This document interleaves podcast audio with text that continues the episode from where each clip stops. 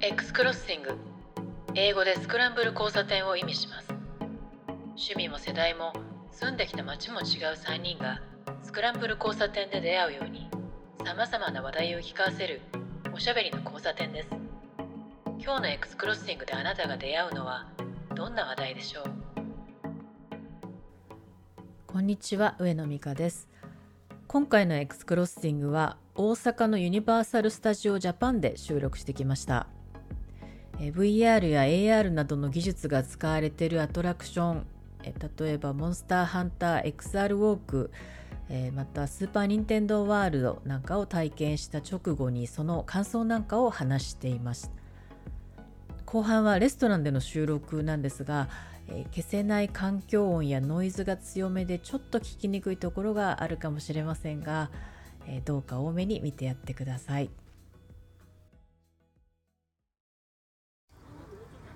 さっきのモンハンのやつって実見れなかったんですけどあのデバイスバイバイブとか何使ってるんでしょうね。そう見見なかった、うん、でもああいう数につけるセンサーとか。やれるやつってそんなに多くないですよねね。だから HCC と、うん、普通コントローラー持つじゃないですか。でコントローラーがこう武器の動きとかですけど手のひらにつけてたからコントローラーのものセンサーがあれの形になってるんですよね、まあ、一応あれってねそのこっちとこっち裏表センスしてるからあそうですね。入ってますねあれがねジャイロとか。確かに確かに。こうやってみました、ね、えでも手裏返すことあんまなかったですよね。だってあのもらう時とスリングを押す時と。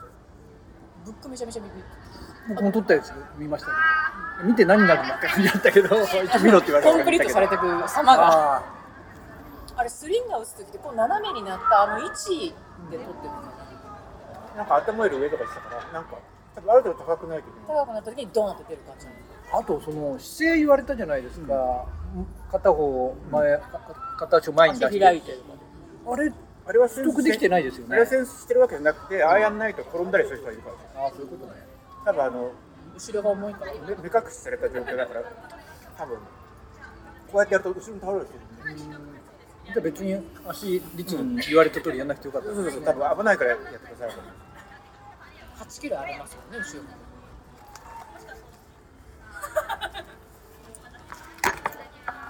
さっき大川さんと話したんですけどあの途中で人にぶつかりそうになったりとかルートを修正するときに、うん何々さんもっと前歩いてくださいとかって言うじゃないですか。その説明員の方の声があまりに生すぎて、そのストーリーの中にいきなり入ってくる感がすごいじゃないですか。そうあれすごいちょっと。だからちょっとこう変声期かけるとかね。キャラの声にするとか何かしらもうちょっと工夫があるとストーリー崩さなくてよかったので、ね、なんか普通にできると思うんですよ。できるでしょう急いでほしい時とかっていうのは仲間が気にそうだみんなもっと早く急ぐんだとかって言ったりとか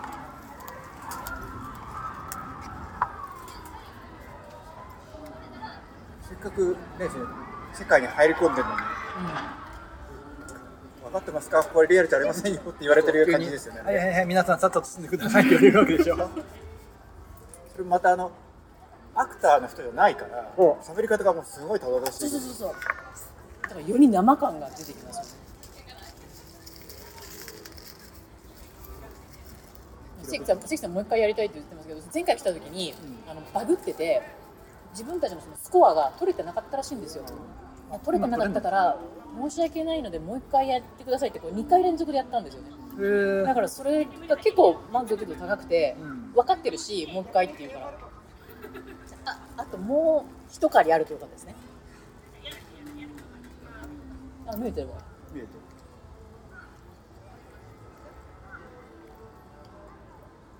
あの TTTTT さんが71、すごいねで僕とミカさん60なの、うん、俺61だあじゃああの TTT さんはあれだもう離れてるんだだってソロで来てるんですようんそれこれであの仮面つけてるやつかっこよかったですね関さんと同じだったかもしれないコスチュームがコスチュームは一緒ガタイが違うな天狗みたいな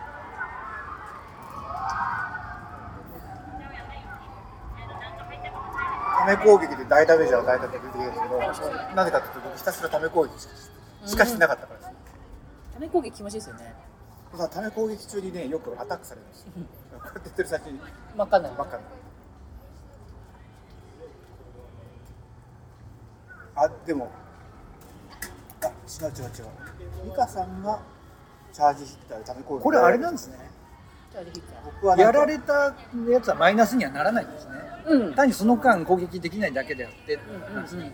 なんだだとしたら僕なんかやんないでひたすら 攻撃できたらよかった防御じゃなくてとりあえずあ赤になってもいいから攻撃をしろと、赤になったらなんだ10秒ぐらい攻撃できないだけの話じゃないですか、でもその間結構要するに23回打たないから多分その分点数つかないってことまあでもだけど律儀にこうやってたらその分30秒ぐらいこうやってることがあるんで トータルで見たらやられて外と次に移る方が多分早いわけですだからこうやっててぶつけられた瞬間にすぐために入ってみたいなことやるんですよ。あこれなんかね手地の豪傑とかです。豪傑。ため攻撃で幾度となくダメージを与えた。うんそれはそうですよ。僕ずっと幾度となくも何も。ため攻撃しかしてないですから。なんか個別じゃなくてどこに書いてこれこれ全部ここれ全部キャラキャラですね。ちっちゃく。わかります。あここにちっちゃく。書いてある。ちっちゃく俺僕何も書いてもらってない。新人ハンターだから。も うひどいな。僕の扱い。雑。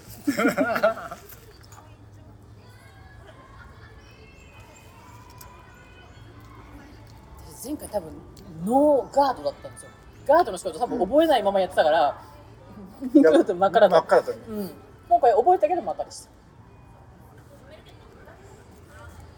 やっぱ部屋のルームワイドでやるじゃないですか普通 VR って。あれじゃなくてあんぐらいでかいところで歩実際歩きながら登りながらやってるっていうなんか爽快感がやっぱ違いましたねやっぱり没入しやすいですようん。合うコンテンツとね、合うコンテンツがあるんでしょうけど。でもあれ VR ゴーグル多分何個で市販のやつじゃないですか、あれだけしっかりこううん。装着すると眼鏡かけててもあんまり気にならないんですよね、大丈夫でした。それはなんだ結構奥行きも深かったですねだから。そうそうそう。あ、そんなかったですか？うん。ってことは僕が持ってるクエスト2もちゃんと調整すればなん。か快適なのかな。なんかああいうの見ると単に僕の付け方が悪いんじゃないかでもクエスト2ってやっぱりあのちっちゃいあそうなんだ、うん眼鏡引っかかりますね僕はああ、そうか、関さんコンタクト付け替えて言ってましたね。VR ゴーグルって出た瞬間にやべえって僕はなんかだから家で VR ゴーグルつけるときは水泳の時のゴーグルあるじゃないですか、あれに度入れてるんですよ。おそれをつけてかけるようにしてるんです結構シュールですね結構ありません、こう厚みっていうか。で。も眼鏡よりあ、はメガネよりは。で眼鏡ってここのたんですよね。ベタってつけちゃうから。だからそれを見てる家族とかいたら笑いますけどこうやってガッと開けたらまた。馬頭さんみたいな。メガネが出てくる。メガネをメガネ。ウルトラマンか馬頭さんモンハンはあれですよね美香さんはゲーム実況を見たも見た。あと、モンハンナウをやった。その後。う全然やってないんですけどさっきのモンハンアイスボーン XR ウォークはその世界観を再現してる感じだったあ、してます、してます。してますあそうなんだへますーその凍った世界って本当あのあの通りだと思う。で、武器もそうで、へーでもあのヘビーボウガンって書いてあったけど、私モンモンハンナウしかやってないけど、ああそこの中ではライトボウガンって言われてたから、あヘビーなんだとかって思ったけど。なんかモンハン側からするとなんかこんなことを欲張っちゃいけないかもしれないけど僕みたいな人があそこ行ってうん VR 的な体験でめっちゃいいなと思ってえこれぜひゲームもやってみたいと思わせればいいんだけどその動線はなかったですよね。あれ最後になんか最後にパンフレット置いてあって。パンフレットいやそれパンフレット違うと思うそこになんか QR とかねなんかおなんか置いてあるといいけど。だから最後パパンフレット置いてあって上にディスプレイあったんですあそこはカプコンの一応宣伝になってました。弱い弱い。弱い弱い。でも弱い。だってあそこだともう全く見なかった。ロッカー行ってますよね、見なかった手口はとかって言ってましたもんねじゃああれやって、まあまあ、たまたまモンハンナウやってたのもありますけどいやススイッチとかバンドとかで買おうかなってマジで思ってて、今まだ買ってないけど あの難しいからね。なんだけどこれ簡単だったらいいかあのぐらい簡単なスーパーイージーモードだったらいいですけど、な、うん、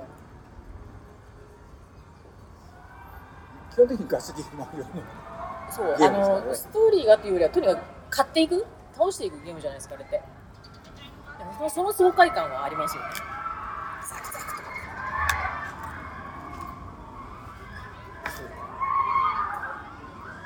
まあでもなんかああいったらその倒していくゲームってテクニックとか駆使できるようになったら楽しみあるけれどもそれまでの間って、まあ、ようわからんわけですよ。ひたすらこうなんか修行です修行。打ってるだけ打ってるだけ。修行です修行。ゲームは修行するんです。レベルアップのためのそういうものですね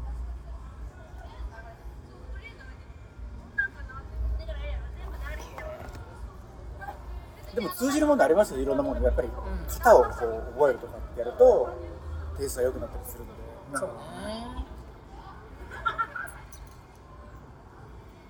やっぱそれできるのは学生かなと思いますけどね。そうそう対応できる人とかねあれが楽しい人もいますよね。設定がめちゃめちゃあって覚えることもあってそれを使いこなすことがそうそうそうそう。楽しいとかだから RPG とかそのアクションでもそういうストーリーあるんですがそ多分そうですよねだからずっと遊べるねっていうかね。クリアしても遊んでる人いるじゃないですか。やっぱだからオンボーディングが大事なんですよ。今日もあの世界観を作って一生懸命最初にこういうものでこうやるんだよって教えてくれてなんか頑張ろうと思うじゃないですか。なんかこう若い女性から上から目線で教えられると グッとくるわけですよ。グッとくグッときます。ア多分そういうクターさんのねあの演技がね。そうそうそうそう、でも実際は男性僕らしかいなかったので。確かに。う んあそう？え後ろ女女性だったそう。だほぼ女性だったんですよね。あそこの4列はあ女性で後ろの方でカップルが来たんで、そこでやっと男性が来たと思ったんですけど。あそうなんだ。あと全部それも素敵なんですよね。前前どうでした？美香さん来た時。男性多かったですか？いや多かったです。全然多かったです。よで今日がたまたま今日はまだちょっと混んでる方で前はスッと入れて、うん。あの親子。私が一緒にいた時は親子。息子とお母さんみたいなだってそもそもが並んでるとこってみんな女性だったじゃないですか。だってあのずっとあのあのあそうでしたっけ？ど全然見てなかった。僕らがだからあの部屋行った時 4×3 グループうんうんうん。あれ多分僕ら2人以外全員女性でした。と全然気にもしてなかった。ゲーム TNS って男性が多いって印象があるから実際にこう見てたら全然男性来ないわけだよちなみに今日あの任天3人で任天堂ワールド行ったじゃないですか。任天堂ワールドのそのちょっと感想を。僕はここ1年でもう1年半ぐらいかな。スイッチを買ってからちゃんと任天堂の世界観が理解できるようになったんでこれで来てよかったと思いますだから普通にマリオもわかるしまあ他僕がやってるゲームはなんか別にフィーチャーされてなかったけどわかるんですよね。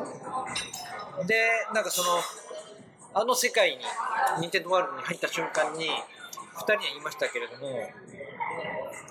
これは僕がもし子供だったら童話の世界で言うとあなたはこんなおもちゃの世界に入りましたって玉くらされてでここにいればいいよと言われてここにずっといちゃいけないみたいな。でででも子供からするとずっといたいと思わせるようなその魅力的なもう完全に架空のもう楽しいだけの世界を完全に作り上げてると思うわけですよ。だって見てもう僕らがゲームで見たやつがあそこでリアルに動いてる動いてるぞと。でまあちょっと暑かったんでそのなんか体調気をつけなきゃとかいろいろ思っちゃいましたけどそれさえなかったら普通にあの動いてるやつを見てるだけで楽しいわけですよ。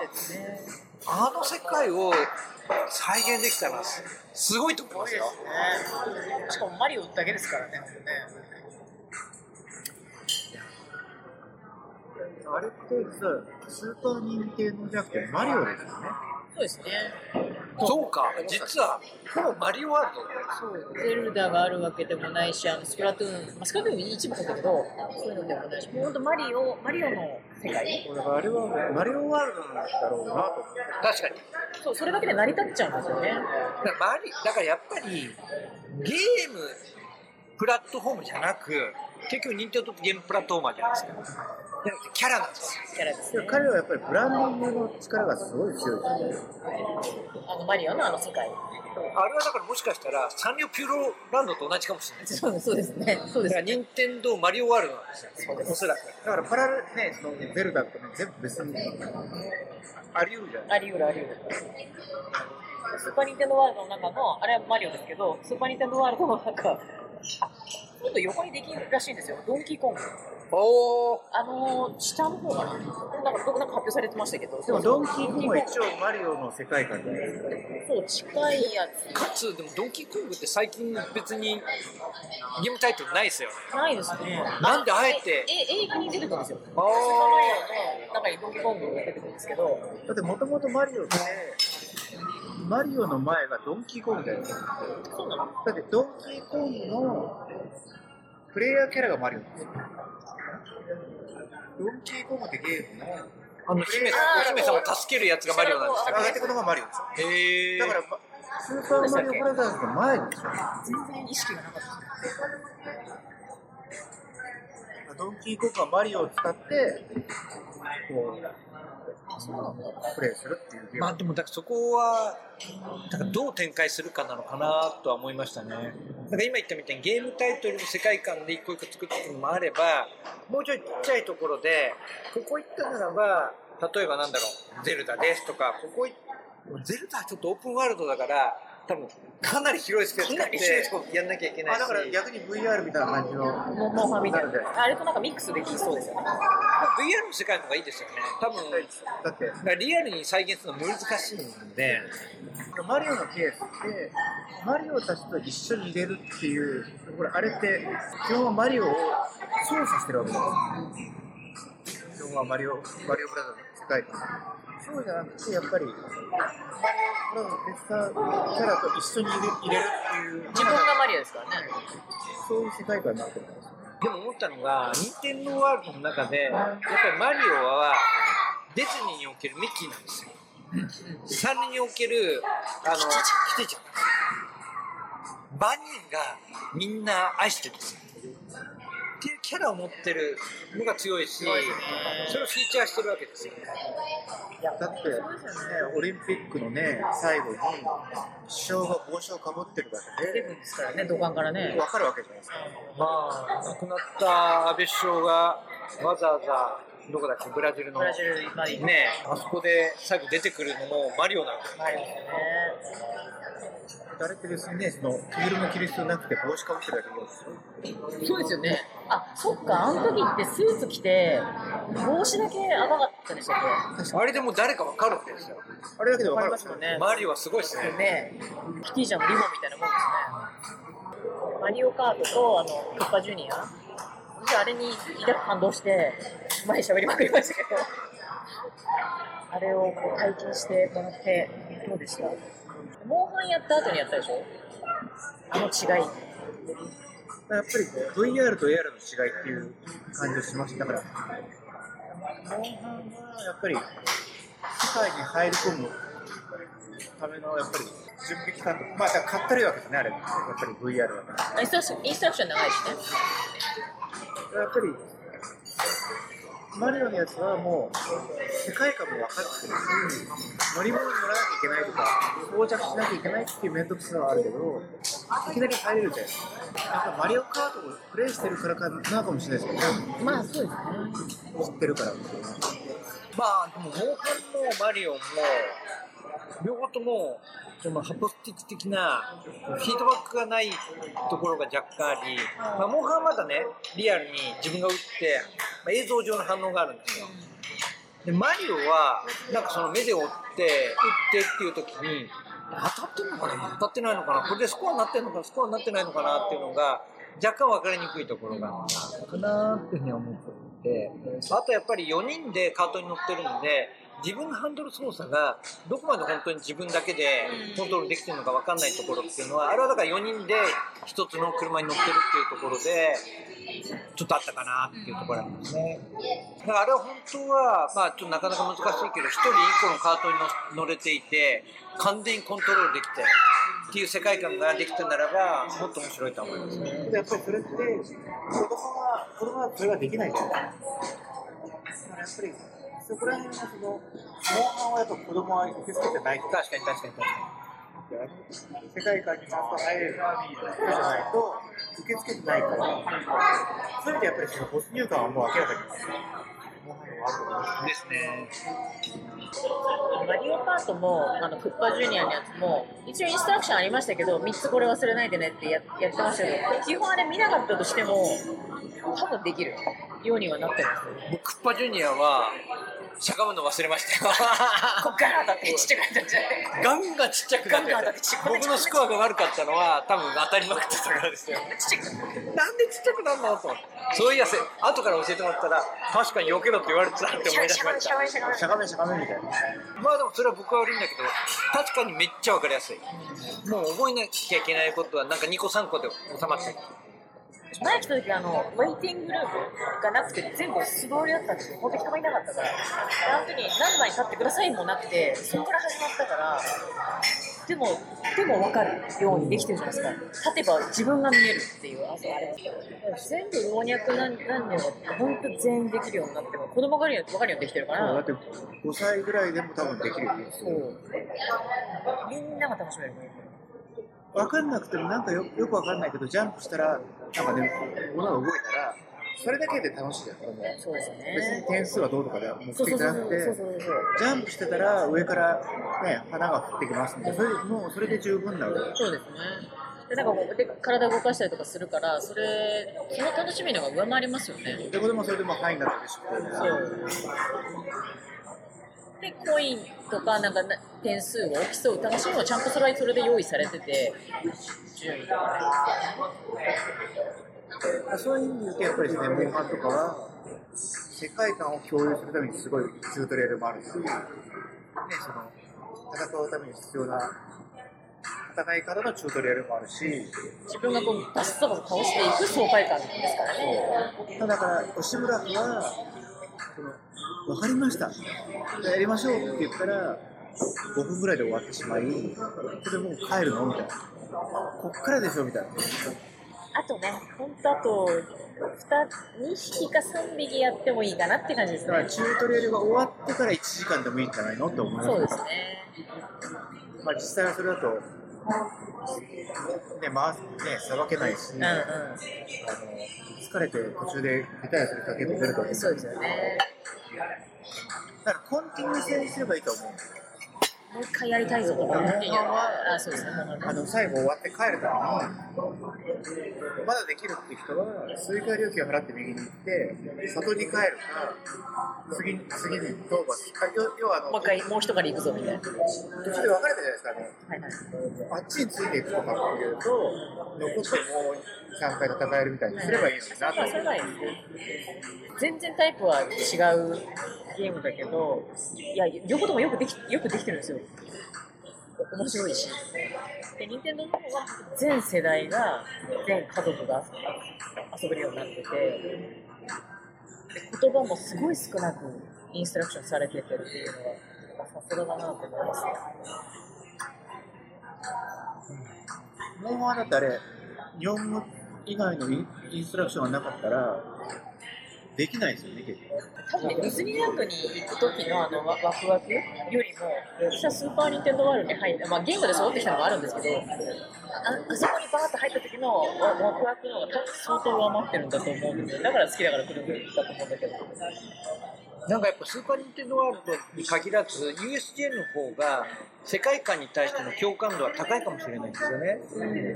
と僕は思うんですよ。まあこういうとそのディズニー好きな人には申し訳ないかもしれないんだけどディズニーはやっぱり全員がどっかで接していてある程度のその共感はあるかもしれないんだけど大人になってまでそこまで深い共感があるかとかって言ったりしたら、まあ、ディズニー映画をずっと、ね、好きで、そのアニメにしても見てる人っているかもしれないけど、僕はそんなに見てなかったんですよね。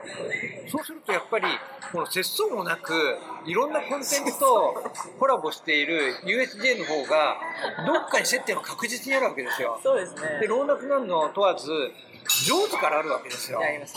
上手からあり何からありって言ったらジェラシック・ワールドとかね、スパークとか絶対どっかには接点があるしそこのなんかリアリティがまたあるわけじゃないですか。ドラえもんもあるしねジュース回数もあるし。っていう意味で言うとこっちの方が共感マッチ度は高いかもしれないなとは思いましたよ。やっぱこう何でもありの受け皿の強みはそこかもしれないですね。アイデンティティはないけど。ユニバーサル・スタジオじゃなくて、任天堂ワールドって言ったら、任天堂ワールドイランドはマッチしてる。うん近い近い一つの世界観。でも、USC はその下のプラットフォームにいるから、受け皿ですねマリオはダメだけど、ジョーズはいいとかっていうのは許されるけど、ディズニーはっていうかこれだけコンテンツあったらお前どれが好きだろって言われたらハリー・ポッターかジョーズかターミネーターはやめちゃったけどターミネーターにしても何にしてもどっかには絶対普通に生きてたら引っかかるわけですよ。てかそれがなかったら来ないですよねみたいな。うんあとはなんか絶叫系のねジェットコースターの3つとか楽しみ方ありますよねで別にほらハリウッドとかサンフランシスコとか、まあでもディズニーランド、ディズニーシーじゃん、ディズニーランドよりもこっちがいいのは、もうアルコールが飲めること。しこたん思いましたからね今日ねまあ、ディズニーランドの唯一唯一無二の問題点は酒が飲めないいや出るの最近出るの。出るうん両方出るの。スティーもそうスティーもあるしランドも出るの？え、昔 C だけだったでしょ？だけど今ランドも飲めます。全然全然飲める。じゃあ電源撤回、ディズニーランドもいいかもしれない。全然飲めるし私もディズニーも近いしあの非日常はあの電車通勤圏内にあるリゾート非日常って本当すごく出るんですよ。確かでもまあこれなんか大阪県の人からするとそうそうそうそうこっちの人にとってはもう本当そうでに。USJ は、アルコールで言うと、まあ、ぶっちゃけハイボールとビールしかなかったわけですよ。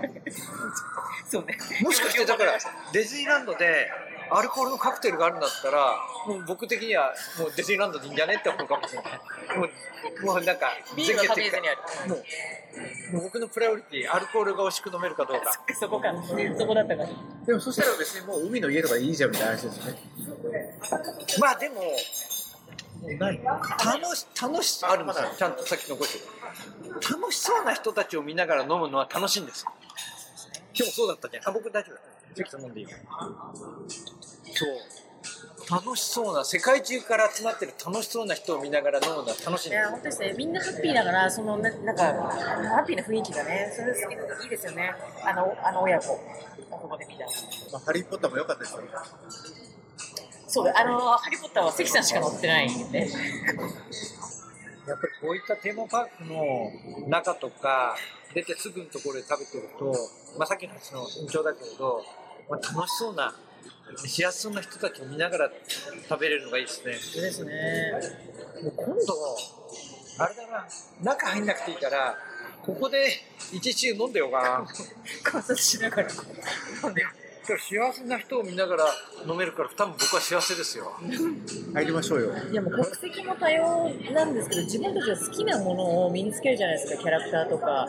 えさっきから本当なんか、任天堂もいれば、さっきあの、スラムダンクの、うん着てる人いたし、え、待って、スラムダンクなんかやってんでしたっけ？全然ないんですけど、あの10番着ている子供がいたんですよ、サボトーテスだし、でスヌーピーもいいるし、キティちゃんも。いるし、ハリー・ポッターもねそのこんな暑いようにそうそう。黒ずくめそうそう、あのマントかぶ着てる人もいるしね。みんななんか、その自分の好き、好きを出してくるじゃないですか。それがいいいいなと思いますね。いや、でもコンテンツ展開で考えたら、もう無限なんで、このやり方の場合だと。これ僕は、ハリー・ポッター流行ってるのは知ったけれど、みんな魔法の杖を買ってね、あれねで、あれでみんなね、写真撮ってたじゃないですか。あの、やりますよね、こうやって、なんかぐるぐる回して。いやー、すごいと思いましたね。ハリポファンにとっては、杖がもう1分なんですよ。で、3分なんですけど、全部違うんで。あれ、まあ、ファンは数本とか買う人いるかもしれないですよね。こういうごちゃ混ぜのやり方でも、USJ は USJ っていうブランドができるっていうのは、それがすごい勉強になる。まあ、ライセンスを取れるかどうかっていうところはあるけれども、入れるもの入れないものはどっかであるんだと思うんですよね。線引きとですね。だからコンテンツ力があるからっていうことで、節操もなく何でもかんでも入れてるわけじゃないんああ、だと思そうでしょうね。だからやっぱり USJ の世界観は、どっかに何かあり、それに即したものと交渉してるんだと思うんですよね。それこそ例えば、スラムダンクってここに入ってくるんですかね。どうなんでしょうね。あの、多分オファーはするかもですけど、井上武彦さんが監督を OK するかは分かんないみたいな。まあそれもあるし、ここにだからじゃあスラムダンクじゃなくてもいいんだけど、スポーツものが入るかどうか。入っても僕はおかしくない気はするけれども、でもそうじゃないっていうふうに、一種のやっぱ空想の世界だと思うんです、今のところは。今のところは空想の世界なので、そこにリアルものを入れるかどうかっていうところは、USDA の基本方針としてあるのかもしれないなと思うんですね。一応リアル、ギリギリリアルなのが上手。まあでもあれあれも SF ですからね、基本的には。まあでも確かに全部架空です。そう。まあだからやっぱりそこはやっぱり映画って基本的には架空じゃないやっぱり、そういう意味でやっぱり映画になれるものっていうのは多分、まあドラえもんも OK だけど、まあでもマリオは、最近まで映画になってはないです。マリオ？あの、ええ映画になりましたね。それまでは映画になってないです。あ、ないからそういう意味で言うと、もし Universal Studio が Hollywood Studio って考えると、マリオは実際最近まで映画にはなってない。まあでも映画になるとは言っても、アニメの世界でもさっきも出たみたいに、じゃあ、君の名はがここに出てくるかっていうと、まあだから、きうるんじゃないかと思いますよね。消えるかもしれないけれども、そこはだから USJ の考え方次第。で、君の名はとかっていうのは、一応あれは SF なんだけれども、再現しようと思ったら、普通に代々木が出てきて、千駄ヶ谷が出てきてっていう風に、なんか日本の地域を再現するだけになってくると思うんですよね。で、そのことはジブリのね、世界観とかっていうのも似た世界だと思います。まあ、ジブリはちょっとファンタジーなところがあるけれども、なんだっけ、あの、えっと、あ、忘れたあの、成績桜ヶ丘が舞台になってるやつ、何でしたっけ？成績高いあの、バイオリンのやつ。バイオリンを作る高校生のやつ。あ、お、えー、思い出ポロ、あ、思い出ポロじゃなくて、なんだっけ、忘れた。あれとかも、まあ、普通の高校生の日常なわけです、青春は。ってことを考えたときに、それをここに載せるかっていうと、とわかんないかな。だからやっぱり全部は抽出しないとない。どういう基準なんだろうな、本耳をすばすば当に。耳をすみません。キングコングってユニバーサル。キングコングは、どうなんでしょう。ここにあるってことはそうなんですよね。関係ないことは分かったんですよ。全く、全く戦争がない。別の配給会社だとどこでも、だってスパイダーマンスパイダーマンそうそうなんですね。ハリー・ポッターもそうですね。